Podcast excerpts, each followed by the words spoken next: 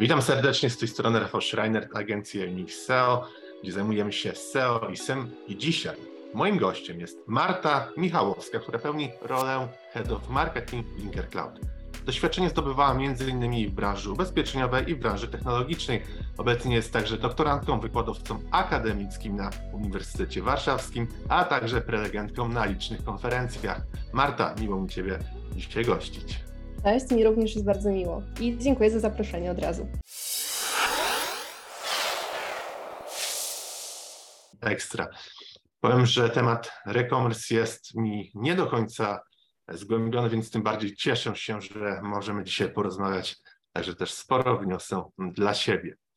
Może zaczniemy od kwestii trochę szerszej, czyli jak e-commerce wpływa na środowisko.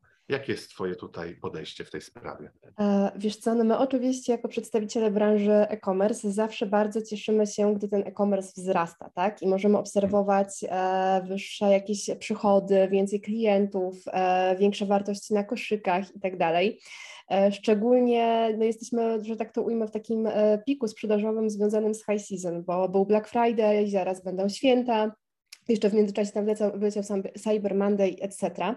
Więc e, wszyscy są przeszczęśliwi, że te wzrosty są e, widoczne i to jest taki gorący okres w roku, tylko że też pamiętajmy, że każdy kij ma dwa końce. I to, z czego my się cieszymy, e, oglądając jakieś raporty finansowe, na koniec kwartału, czy też w ogóle na koniec roku.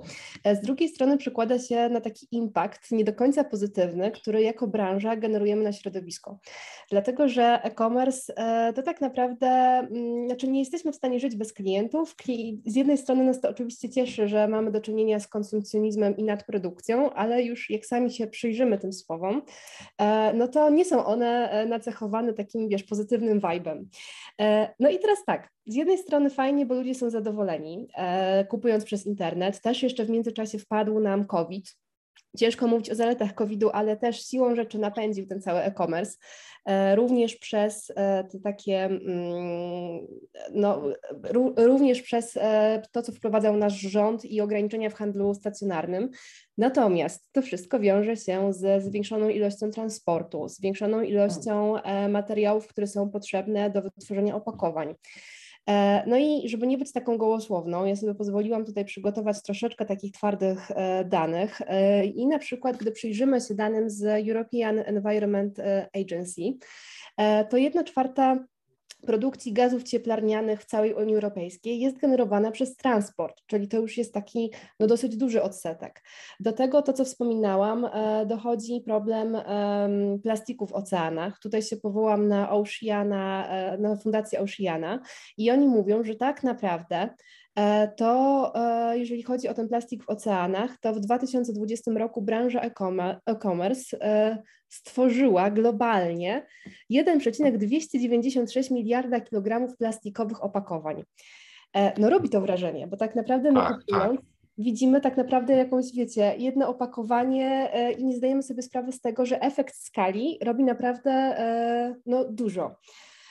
Tutaj bym weszła w te, jeszcze w takie pole, że tak naprawdę z jednej strony to źle, ale z drugiej strony pojawia się taki trend e, też, który jest trochę wymuszony przez konsumentów, szczególnie tych młodszych generacji, żeby e, to wszystko, co jest związane z zanieczyszczeniem e, produkowane przez branżę e-commerce troszeczkę ograniczać, więc nie będę Ci tutaj zabierała pewnie pytań, ale to jest bardzo mhm. ciekawy wątek, do którego mam nadzieję przejdziemy i porozmawiamy o tym, co my też jako konsumenci jesteśmy w stanie e, zrobić, by tak troszeczkę wymusić na branży bardziej ekologiczne podejście. Jak najbardziej. A jak my jako konsumenci albo jako firmy możemy zadbać o ekologię sprzedaży? E, no i to jest właśnie taki temat, który jest moim konikiem, dlatego hmm? że tych sposobów Super. jest dużo. E, I to jest dobra wiadomość, więc to też jest tak, że nie musimy, broń Boże, zamykać naszego biznesu na amen i e, wszyscy zgłaszać się do pośredniaka, że hej, kończymy w ogóle sprzedaż i teraz jesteśmy tacy, mamy ideę, że jesteśmy aż tak pro, proekologiczni, że nie będziemy sprzedawać przez internet, bo to też nie o to chodzi. Natomiast ja się trochę śmieję, że taki mały krok dla konsumenta jest duży, czy dla firmy jest dużym krokiem dla środowiska, parafrazując klasyka, dlatego że tak naprawdę e, na to, co, co my jesteśmy w stanie zrobić, wpływa bardzo dużo e, małych czynników, które zebrane do przysłowiowej kupy e, dają realny efekt. No i teraz tak, jeżeli chodzi o to, co e, generalnie wpływa na e-commerce, to są to te opakowania. E, jest to kwestia związana z transportem i z tak zwanym e, last mile delivery, czyli to jest taka logistyka mm, ostatniej mili. To jest taki moment od magazynu do rąk klienta końcowego i tutaj bardzo dużo też jesteśmy w stanie zrobić. Plus jako marketerzy, bo zakładam, że dużo osób, które nas ogląda, rzeczywiście w tym marketingu siedzi, też jesteśmy w stanie na przykład tak UX-owo zdesignować nasze strony internetowe, żeby one rzeczywiście wspierały te wybory, które są nieco bardziej e, prośrodowiskowe. I może teraz po kolei postaram się troszeczkę o tym opowiedzieć. Oczywiście, z chęcią. No to tak, zacznijmy może od tych e, kwestii związanych z e, marketingiem. Głównie ja tutaj się może będę odnosiła do branży fast fashion. To jest coś, co mm, tak najbardziej wpływa na środowisko, bo jeżeli jesteście na bieżąco ze wszystkimi raportami e-commerce'owymi, no to rzeczywiście, jeżeli chodzi o branżę fashion, to sprzedaje się rok rocznie e, najlepiej. Tam jeszcze oczywiście jest elektronika i tak dalej, ale fast fashion zawsze jest na samej górze tych wszystkich rankingów. I co? No, jeżeli mamy parę kolekcji wypuszczanych w skali roku, no to możecie się domyślać, że w ogóle te nie wszystkie ubrania są sprzedawane więc mamy do czynienia z nadprodukcją. No i co się dzieje z tymi ubraniami, które nie są sprzedawane? Część firm idzie w stronę e, re-commerce i do tego przejdziemy e, w kolejnych wątkach naszej rozmowy, ale firmy, które e, nie stawiają akurat na rozwój tego trendu, no po prostu raz, że składują te ubrania i mamy w tym momencie do czynienia z, tak zwanym deadstockiem to po prostu zalega na magazynach, a jak zalega na magazynach, to generuje koszty, a jak generuje koszty, to wędruje niestety do spalarni. Więc nie dość, że po pierwsze ten materiał został no, wytworzony. Y, też jakieś tam gazy cieplarniane powstały w wyniku całej tej e, produkcji e, e, danej sztuki ubrania. E, no to jeszcze mam do, do czynienia z sytuacją, gdzie to wszystko jest tak naprawdę namarne yy, i zanieczyszczamy środowisko jeszcze to spalając. I to nie są pojedyncze przypadki. Ja Wam mogę polecić e, zerknięcie do internetu, do na przykład raportów rocznych H&M-u. Nie chcę tutaj, broń Boże, H&M-em straszyć, bo też podam parę przykładów na działania, mm, które oni podejmują i które są bardzo sensowne. Natomiast no wszyscy wiemy, że no to jest taka marka, gdzie rzeczywiście tam dwa, trzy razy w roku wchodzi nowa kolekcja i, i po prostu schodzi lub nie schodzi. I naprawdę tam macie tam znajdziecie dane dotyczące tego, jakie są, o jakich właściwie my tak naprawdę e, ilościach mówimy. Ja sobie też znalazłam e, taki raport The State of Fashion 2022, e, który został napisany przez McKinsey Company, więc naprawdę legitne źródło. I tak naprawdę, tak. jeżeli chodzi o tą piękniejszą stronę e-commerce, czyli fast fashion, a dokładniej odpady tekstylne, to nie wiem, myślisz, że ile to jest ton w skali roku? Generalnie przez całą branżę, jakbyś miał obstawiać. Przez całą branżę światowo? No. Nie wiem, w liczbach ton, no na pewno kilkaset. Tak 40 milionów. Wedle wow. danych McKinsey'a, e, czekaj, The State of Fashion 2022. E, no to 40 wow. milionów ton. Wow. Pamiętajmy, że mówimy o fast fashion, a fast fashion to są właśnie jeszcze te takie, no nazwijmy to właśnie ta szybka moda, czyli to na przykład nie są projektanci, mhm. bo do tego jeszcze musisz dorzucić e, do te odpady, które są e, tekstyliami, ale nie z branży fast fashion, w związku z czym wow. E, tak, olbrzymia liczba, to nawet ciężko jest sobie liczbę zer zwizualizować. Tak, dużo. Ja przyznam, że jeżeli chodzi o matematykę, to idzie mi czasem lepiej, czasem gorzej, a, ale nawet ja muszę przyznać, że naprawdę e, tych zer jest sporo. No 40 milionów ton. Wow. No i jaka jest puenta tego? Co my tak naprawdę możemy zrobić? I zacznijmy od tego, co my możemy zrobić jako marketerzy. E, ja głęboko wierzę, tak jak mówiłeś, jestem doktorantką e, i głęboko wierzę w sens edukowania ludzi. E, ja generalnie w marketingu też się wzięłam z obszaru content marketingu, więc wszyscy wiemy, jak wygląda lejek sprzedażowy, jak ważne jest budowanie świadomości. I z tyłu mojej głowy cały czas to budowanie świadomości również w zakresie mówienia o ekologii w marketingu jest, bo uważam, że jest to bardzo ważny temat i że naprawdę trafiamy do ludzi, którzy czasami nawet nie zdają sobie sprawy z powagi sytuacji, która po prostu jest obecna na rynku. Więc po pierwsze, edukować. Jeżeli robimy e, coś, co jest proekologiczne i na przykład korzystamy z jakichś opakowań, które nie są plastikowe, są na przykład zrobione z jakichś materiałów biodegradowalnych, albo e, gdy idziemy, produkujemy w ogóle z materiałów ekologicznych, bo takie akcje też są robione, albo gdy robimy cokolwiek, żeby wyjść naprzeciw temu środowisku, to warto mówić konsumentom, że nie tylko robimy to, ale też dlaczego to robimy i po co to robimy i jaki impact realnie to będzie miało potem e, na działania, które realizujemy. Co mhm. więcej, tutaj dochodzi jeszcze kolejna kwestia, znaczy kolejna kwestia, czyli tak zwana logistyka zwrotów reverse logistics. I to jest ważne, bo tak jakby z jednej strony oczywiście wszyscy zdajemy sobie sprawę, że mm, produkujemy opakowania, żeby wysłać do klientów te wszystkie produkty. Z drugiej tak. strony zdajemy sobie sprawę, że transport gazy cieplarniane też emituje, a z trzeciej strony pamiętajmy też o tym, że e, no taka jest specyfika kupowania, e, kupowania przez internet, że mamy prawo te produkty zwrócić. E, no i co robi dużo ludzi? Zamawia na przykład, jak są w wyprzedaży, bardzo dużo po prostu różnego rodzaju towarów, no i potem zwraca to, co im nie pasuje. Ale żeby zwrócić, to znowu musimy to przepakować, tutaj jeszcze pół biedy, gdy idziemy oddać to do sklepu stacjonarnego, ale nie zawsze tak się da, bo nie zawsze wszystkie sklepy mają taką politykę zwrotów. W związku z czym musimy to znowu zapakować, musimy, się, musimy to nadać kurierem e, na przykład, w związku z czym generujemy znowu tyle samo pracy i ta paczka znowu musi sobie wędrować, e, mówiąc wprost w prawo i w lewo. Także warto stawiać na to, żeby e, tych zwrotów było jak najmniej, co też, e, jeżeli chodzi o kwestie finansowe, z punktu widzenia e-commerce, no jest ważne, bo to są dodatkowe koszty. E, no i jak to zrobić? E, po pierwsze, bardzo dobrze opisywać produkty na stronie. E, po drugie, robić bardzo dokładne zdjęcia, żeby nie było tak, że mamy tylko jedno zdjęcie produktu i już. Ja się trochę śmieję, bo jestem dużą fanką Zary, ale to, jak oni, jak oni fotografują swoje produkty, czasem mnie przyprawia o zawrót głowy, bo widać wszystko, tylko nie akurat produkt, który jest sprzedawany. Także to jest mhm. akurat tym tropem nie idźmy. E, natomiast rzeczywiście trzeba bardzo dobrze obfotografować produkt, opisać go tak, żeby nie było żadnych wątpliwości. A jeżeli działacie w branży fashion, są też takie fajne, e, teraz wprowadzane aplikacje, których e, implementacja do Waszego sklepu internetowego pozwoli klientom lepiej wybrać rozmiar. Mhm. Możecie sobie na przykład w Google wpisać coś takiego jak Fit Finder. E, z tego rozwiązania korzysta Zalando i to jest tak, że potem klient wchodząc na daną sztukę ubioru sobie tam wyklikuje, ile ma mniej więcej wzrostu, ile waży, jaką ma tam e, pi razy oko budowę ciała i aplikacja podpowiada, że hej kliencie, w Twoim przypadku to raczej rozmiar M tego ciucha, a nie S. E, co też, jak wiemy, jest przydatne. I czy to działa?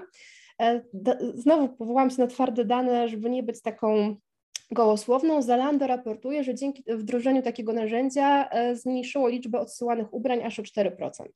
W związku z czym 4% w skali takiej, na jaką sprzedaje Zalando, bardzo przyzwoicie. To, to jest sporo, tak, bo oni są chyba, nie chcą strzelać, ale wydaje mi się, że są największym w ogóle e-commerce, jeśli chodzi o ubrania No dobra, ale trochę popastwiłam się jeszcze w międzyczasie nad tym H&M-em, a mhm. jeżeli wejdziesz e, i wejdziecie generalnie na stronę H&M-u, e, to oni robią strasznie fajną rzecz, bo E, znajdziecie tam oczywiście e, w menu podział tam na ona, on, niemowlę, dziecko, H&M Home, e, serię sportowych ubrań, ale też jest taka zakładka, która nazywa się Nasza Odpowiedzialność. I tam po pierwsze znajdziecie ciuchy, które są rzeczywiście zrobione z ekomateriałów, znajdziecie sporo materiałów i też sporo materiałów takich kontentowych, edukacyjnych. E, część sklepów idzie jeszcze dalej i tak jak macie czasami filtry produktowe, że możecie wybrać czarny produkt, czerwony w danym rozmiarze i tak dalej, czy z jakiego materiału wykonany, e, część sklepów idzie też w takim trendzie, żeby dodać filtr, e, po którym możecie sobie sortować produkty, które są wykonane właśnie z ekomateriałów, co też jest fajne i tak jakby no, ratujące życie, bo nie trzeba wtedy przeglądać wszystkiego, tylko wystarczy te najważniejsze rzeczy. I co jeszcze, bo się skupiliśmy tak na branży fashion, ale też pamiętajmy, że mimo wszystko e, e-commerce to nie tylko ubrania, ale też inne rzeczy. I tutaj bardzo fajną też rzecz wymyśliła IKEA. E, trudno mówić o IKEA w kontekście Fitfindera, ale nie wiem, czy widzieliście aplikację e, VR-ową IKEA. Jak nie, to proponuję sobie właśnie wpisać tam e, coś w rodzaju Google VR IKEA, bo nie pamiętam, jak e, się, tak, e, się ta aplikacja konkretnie nazywa, ale to jest taka aplikacja, która, za pomocą której możecie zeskanować telefonem wasz, wasze pomieszczenie, w którym będziecie chcieli kupić mebel, wybrać mebel, który chcecie kupić i zobaczyć, jak on się wpasuje po prostu w wasze pomieszczenie, czy rzeczywiście się zmieści, czy będzie pasował. W związku z czym, jeżeli chodzi o zwroty nawet w branży meblarskiej, czyli są tak zwane oversize dimensions, czyli takie ponadgabarytowe, gabarytowe z punktu widzenia logistyki rzeczy, e, też da się e, troszkę lepiej e, że tak to ujmę, wybrać te meble, czy też właśnie kwestie związane z rozmiarem rozegrać. No i taka ostatnia rzecz, nazwijmy to stricte e-commerce'owa, a nie związana na przykład z opakowaniem i, i związana też poniekąd z opakowaniami, to nie wiem, czy słyszałeś o takim słowie jak refilomat. I to jest... Nie, ale domyślam się, że coś to uzupełnia. Tak. Jeśli ma refil robić. Refilomat. To jest bardzo fajne na przykład w branży kosmetycznej, czyli nawet jeżeli kupujesz kosmetyki przez internet, to nie musi ci się skończą, a jesteś zadowolony z tego, jak ci z nich korzystało, to część mhm. marek daje ci taką opcję, że możesz wziąć to opakowanie po prostu, iść do sklepu stacjonarnego i po prostu je napełnić produktem, którego używasz i z którego jesteś zadowolony. Z takiego rozwiązania mhm. korzysta na przykład e, Job i jest to naprawdę fajna opcja. E, a skoro jesteśmy już przy temacie e, opakowań, to nie wiem, czy wiesz, ale no bo wszystkim się kojarzy tak naprawdę eko to są kartony, byleby nie plastik. Tak, tak. Generalnie mówiąc tak. Ale słuchajcie, są jeszcze dostępne na rynku w ogóle opakowania kompostowalne, opakowania z recyklingu, biodegradowalne i coś, co się nazywa biological sources. I to są takie opakowania, które są zrobione z materiałów, które mm, powstały z takich sfermentowanych grzybów kukurydzy i odpadów spożywczych.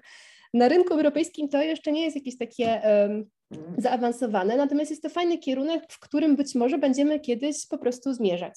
Więc wydaje mi się, że... to, to jak no. o tym powiedziałaś, to chwilę tobie przerwę, bo mniej więcej tydzień, dwa tygodnie temu oglądałem do śniadanka TVN Dzień dobry. Mm -hmm. Tutaj zrobimy im reklamę i tam była pani, która robi meble z grzybów.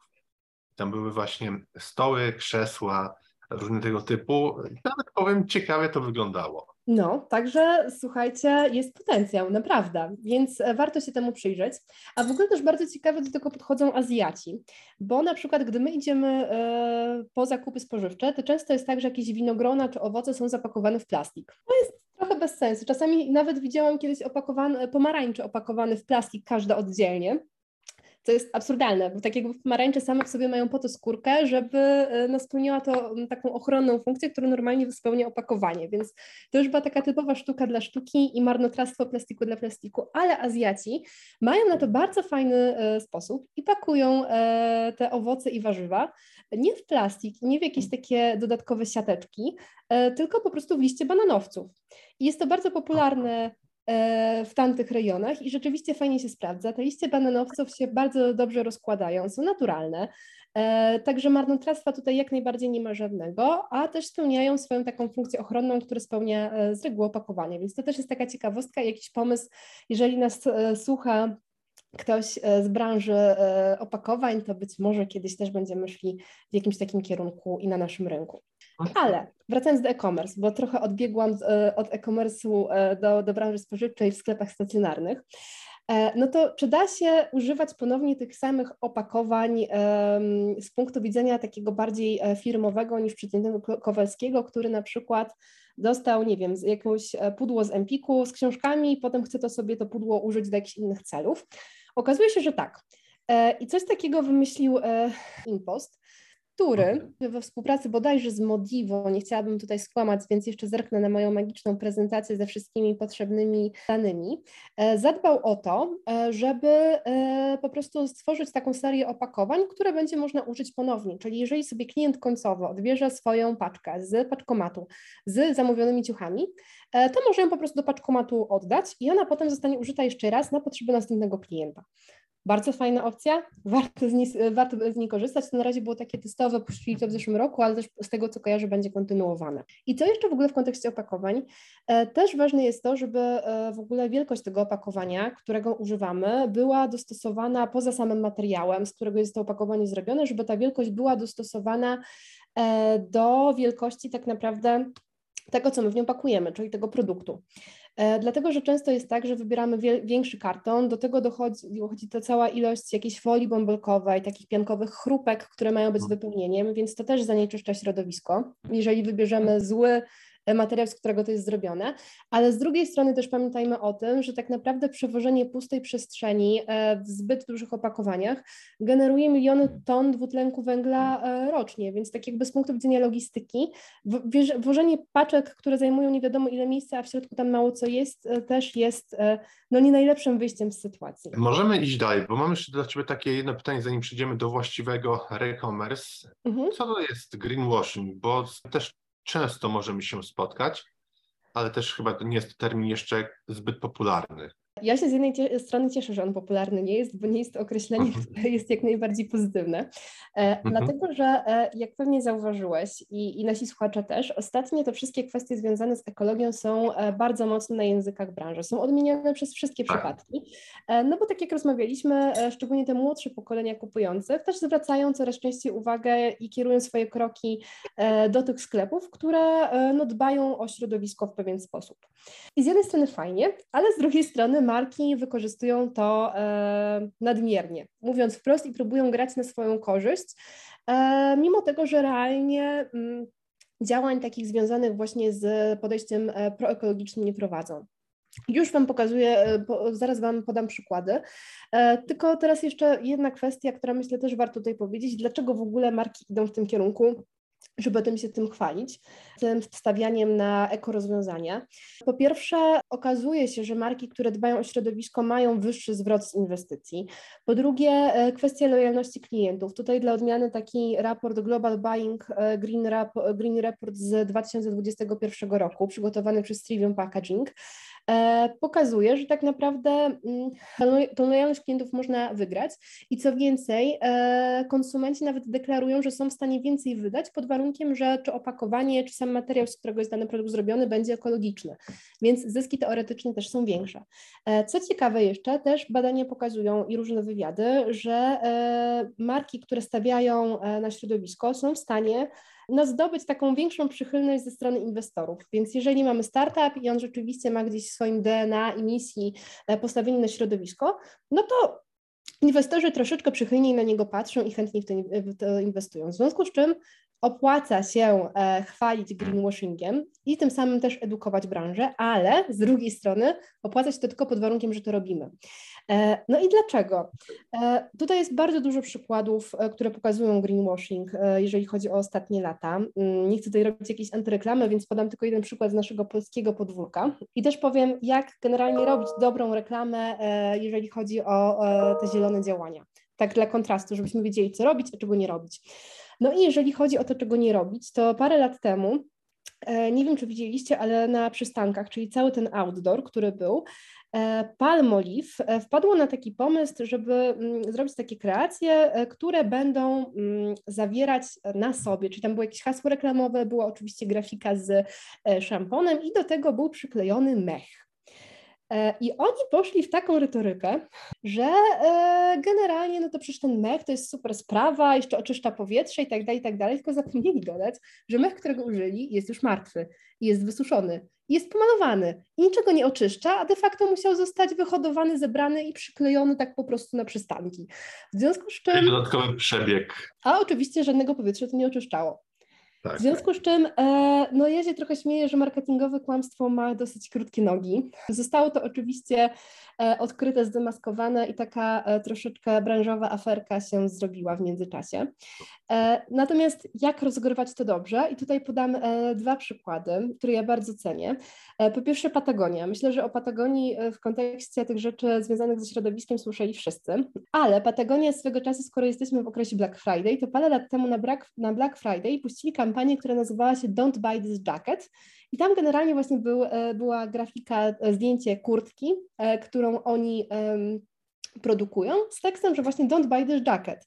Oczywiście tam była, poza hasłem reklamowym nie kupuj tej kurtki, które było bardzo przewrotne, było napisane właśnie z czego ta kurtka jest zrobiona, jaka jest jej trwałość i tak dalej.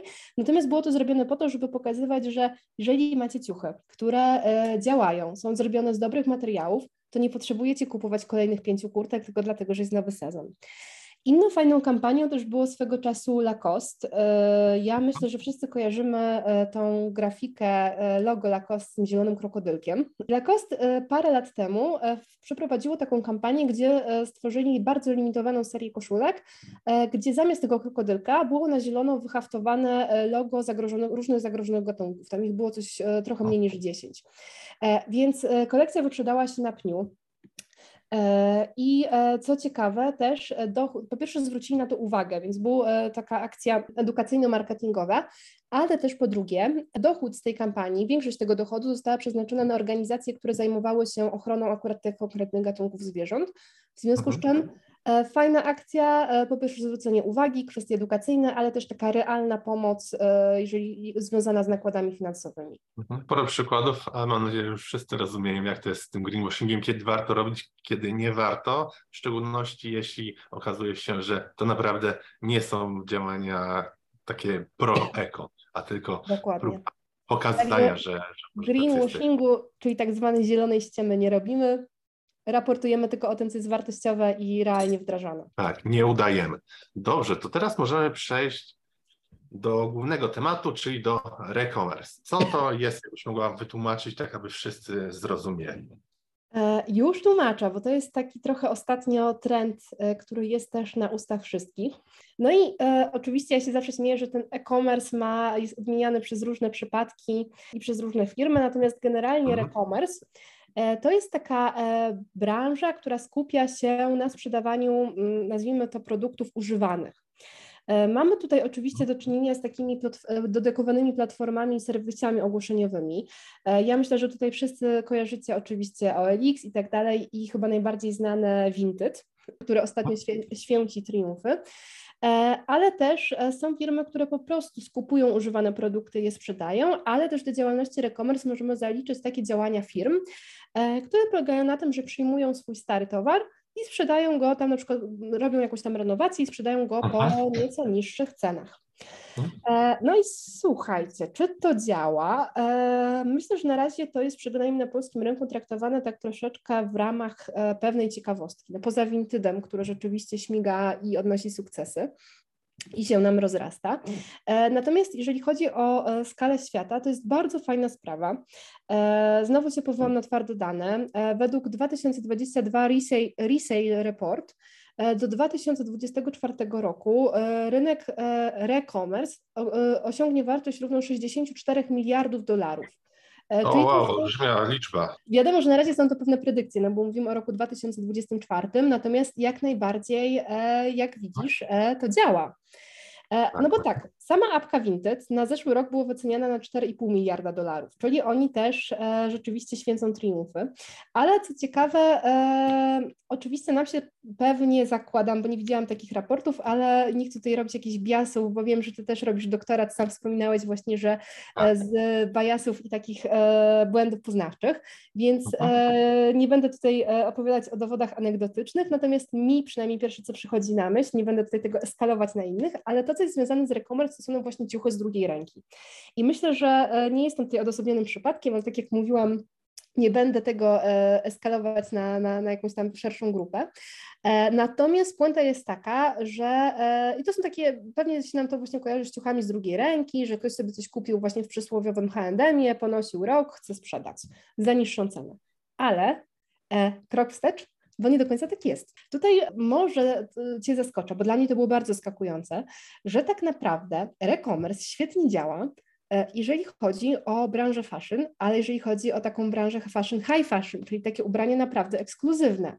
E, dlaczego? Dlatego, że taki przeciętny, statystyczny Kowalski, Smith czy, czy jakiekolwiek inne nazwisko z innego kraju nie może sobie z reguły pozwolić na markowe ciuchy od Gucci, Aleksandra McQueena czy Balenciagi. No, mówmy się, wszyscy wiemy, jak wyglądają średnie krajowe. Generalnie kształtują się tak, że e, na takie dobra luksusowe stać tylko pewną grupę osób. Szczególnie, jeżeli są to dobra luksusowe z najnowszej kolekcji. E, no i co? No i powstają sklepy, które skupują e, ciuchy właśnie z takich bardzo znanych domów mody, mają zatrudnione osoby, które zajmują się sprawdzaniem, czy te ciuchy są rzeczywiście mm, z tych domów mody, nie są podróbkami, więc żeby też, broń Boże, nikt się nie naciął i po prostu je odsprzedają za niższą kwotę. E, w Polsce też już coś takiego mamy. Jeżeli tutaj będę śmiała, że robię małą reklamę, ale jeżeli sobie wpiszecie na przykład w Google pyskaty zamsz, to znajdziecie właśnie tego rodzaju sklep. I co tak. ciekawe, Teraz też dodam ciekawostkę. E, w tego rodzaju rozwiązania e, inwestują same te e, firmy high fashion, mówiąc wprost, dlatego że nie wiem, czy kojarzycie taką firmę Kering. Mm, to jest firma, która jest właścicielem takich marek o dosyć ugruntowanej pozycji, bo to jest właśnie Gucci, Bottega Veneta, Alexander McQueen czy Balenciaga. I oni 5%, i oni nabyli 5% udziału w takiej francuskiej marce Vestaire Collective. Nie wiem, czy ja to dobrze wymawiam, bo przyznam szczerze, że zawsze angielski, niemiecki, a nie francuski. Natomiast to właśnie jest sklep z taką używaną odzieżą markową. Więc sami projektanci tak naprawdę przyłożyli też cegiełkę do tego, żeby to jak najbardziej rosło i się rozwijało.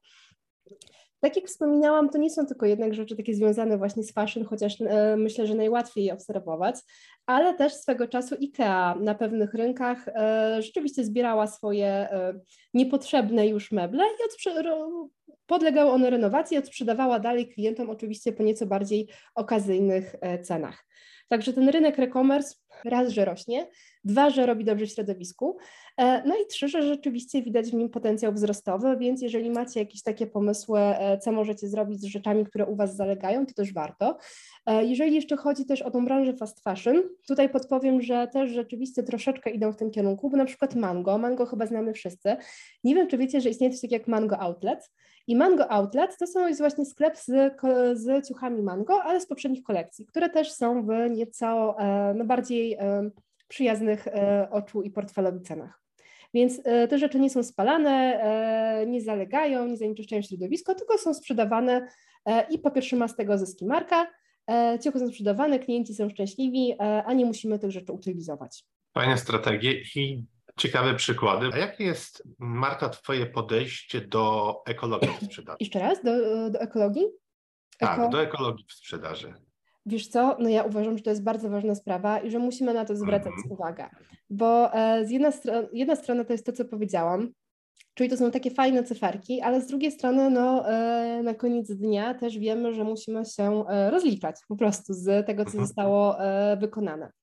W związku z czym ja, sprzed ja sprzedawcą nie jestem, mamy bardzo fajny dział handlowy i tutaj pozdrawiam serdecznie Łukasza i Marikę. Pozdrawiamy Łukasza i Marikę. Tak, robią kupę dobrej, e, dobrej roboty.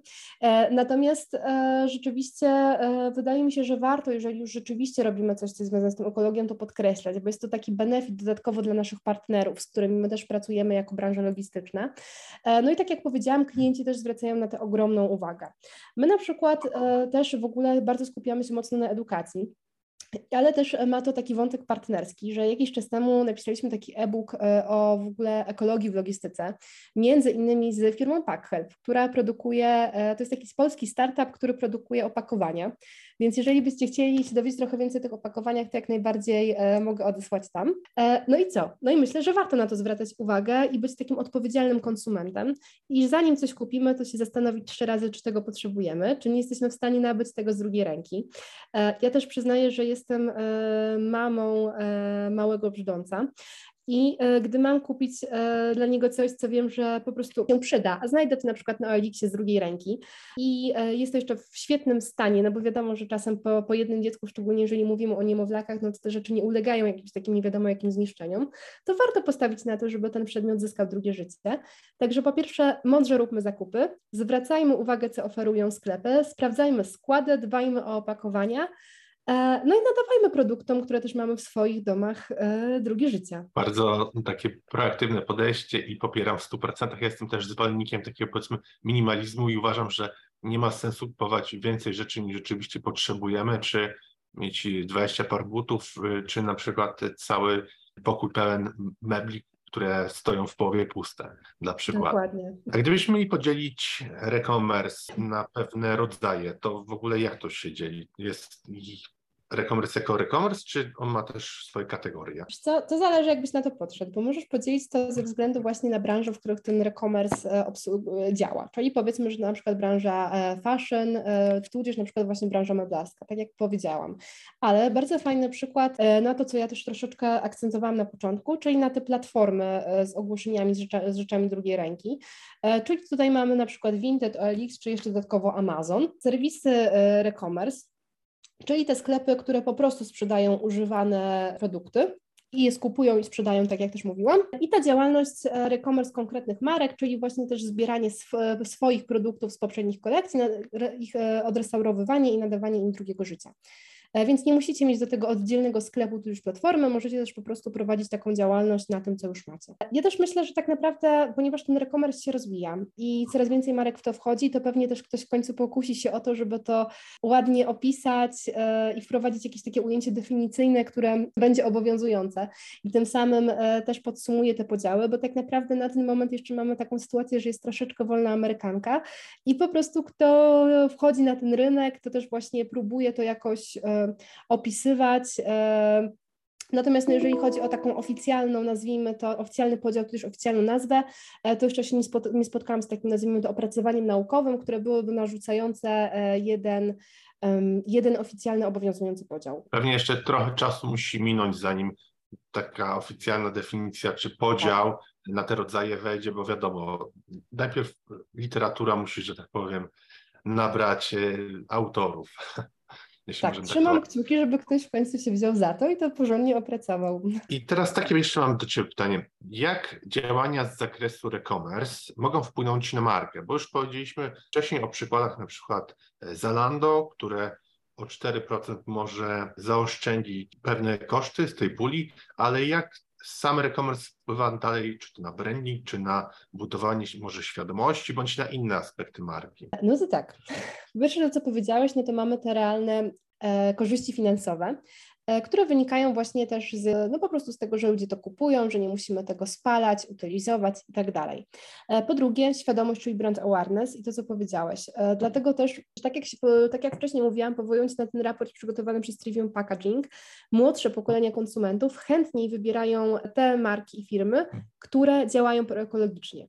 Czy może być coś bardziej proekologicznego niż e-commerce? No pewnie gdybyśmy ułożyli jakąś taką skalę, to byłoby y, ciężko coś przed ten e-commerce wrzucić, dlatego że mm, no jest to naprawdę prośrodowiskowe i proekologiczne działanie, które wymaga e, no tak jakby zmiany całej wizji prowadzenia, e, prowadzenia biznesu.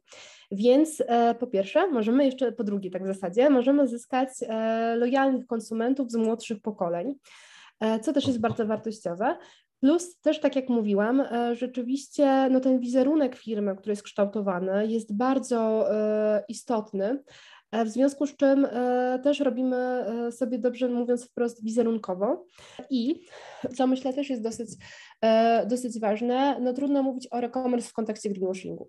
To się nie wpisuje w to, więc na pewno są to wartościowe działania i e, tak jakby no zostaną one docenione, tak jak wcześniej mówiłam, czy przez inwestorów, czy przez konsumentów, a na pewno e, idąc tym tropem nie zostaniemy oskarżeni o wykorzystywanie tej ekologii tylko po to, żeby jakoś podbić wizerunek marki i zyskać w oczach klientów. Poruszyliśmy wcześniej wiele przykładów, ale jeśli chodzi o e-commerce, może znasz jakieś e, światowe kampanie, czy już w ogóle jakieś kampanie takie na naprawdę na globalny zasięg miały miejsce? Wiesz co, ja szczerze przyznam, że jeżeli chodzi o e-commerce, to tak naprawdę jeszcze e, nie widziałam mówiąc wprost. W sensie branża jest na tyle, wydaje mi się, że raczkująca, że jeszcze z jakąś taką konkretną kampanią, która e, dostałaby jakiś EFI, czy po prostu byłaby już dostrzeżona tak bardzo mocno, e, to przynajmniej na polskim rynku jeszcze się nie spotkałam. Co nie znaczy, że nie ma na rynku, czy polskim, czy zagranicznym, kampanii, które są proekologiczne. E, bo tak jak już mówiłam, oczywiście był to ten przykład Lacoste, był to przykład e, Patagonii i Patagonia e, to w zasadzie jakąkolwiek kampanię nie wylosujemy z puli dotychczas opublikowanych, będzie ona w tych klimatach. Natomiast na te rzeczy związane z ekologią też bardzo mocno zwraca uwagę IKEA, o czym też wspominałam. W zeszłym mhm. roku mieli taką kampanię, nie wiem czy pamiętacie, być może ona jeszcze będzie reaktywowana w tym roku, zobaczymy, e, gdzie z y, nieba e, spadały takie gigantyczne, to było w okresie świątecznym, spadały takie gigantyczne e, porcje jedzenia. Nie wiem, czy kojarzycie, i taki chłopiec przed nimi uciekał. I rzeczywiście to była kampania, która tam na końcu się pojawiały pojemniki takie do lodówki IKEA i było hasło przewodnie, żeby nie marnować jedzenia po świętach. Więc wydaje mi się, że jak najbardziej też to, to jest takie nazwijmy to ekologiczno-społeczne, ale też też pewnie wszyscy e, kojarzymy e, reklamy pewnego banku z pewnym piosenkarzem Dawidem P., e, żeby nie robić tutaj bezpośredniej reklamy. I też zwrócenie uwagi właśnie na problem zanieczyszczenia oceanów. I tutaj dla odmiany poszli w taki klimat, że mają kartę, która jest wyprodukowana z plastiku, który się szybciej rozkłada, jest jakoś tam biodegradowalny i też jak najbardziej zwracali na to uwagę.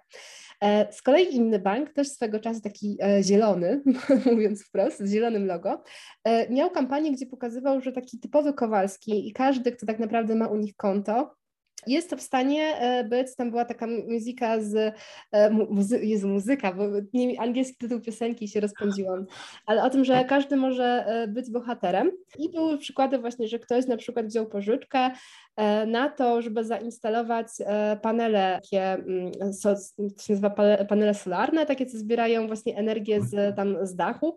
I było pokazane właśnie historie klientów, mam nadzieję, że oni byli realni, a nie tylko byli e, tacy e, pokazani na potrzeby kampanii, mhm. gdzie rzeczywiście były pokazane no po prostu historie osób, które brały pożyczki i bank ich w tym wspierał, na to, mhm. żeby robić działania, które są dobre dla planety.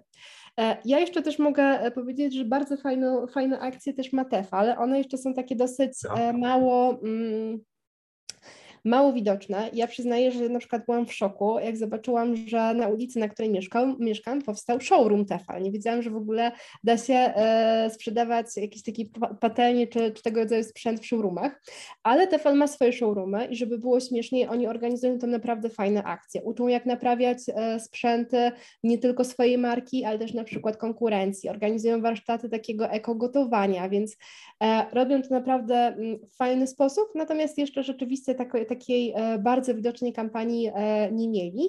E, chociaż ja przyznaję, że miałam przyjemność być nie na tegorocznym, tylko na ubiegłorocznym EFI, bo agencja, w której pracowałam, rzeczywiście też mocno współpracowała z Tefalem i za, za właśnie takie mm, działania marketingowe prospołeczne i proekologiczne robione przez Tefal udało się zgarnąć wyróżnienie, więc też warto zwrócić na to uwagę, bo czasami firmy nie chcą się tym chwalić, żeby właśnie nie być oskarżonym o greenwashing albo, o, albo o to, żeby, że w ogóle robią marketing na fali bycia eko, a robią naprawdę fajne akcje. Mhm.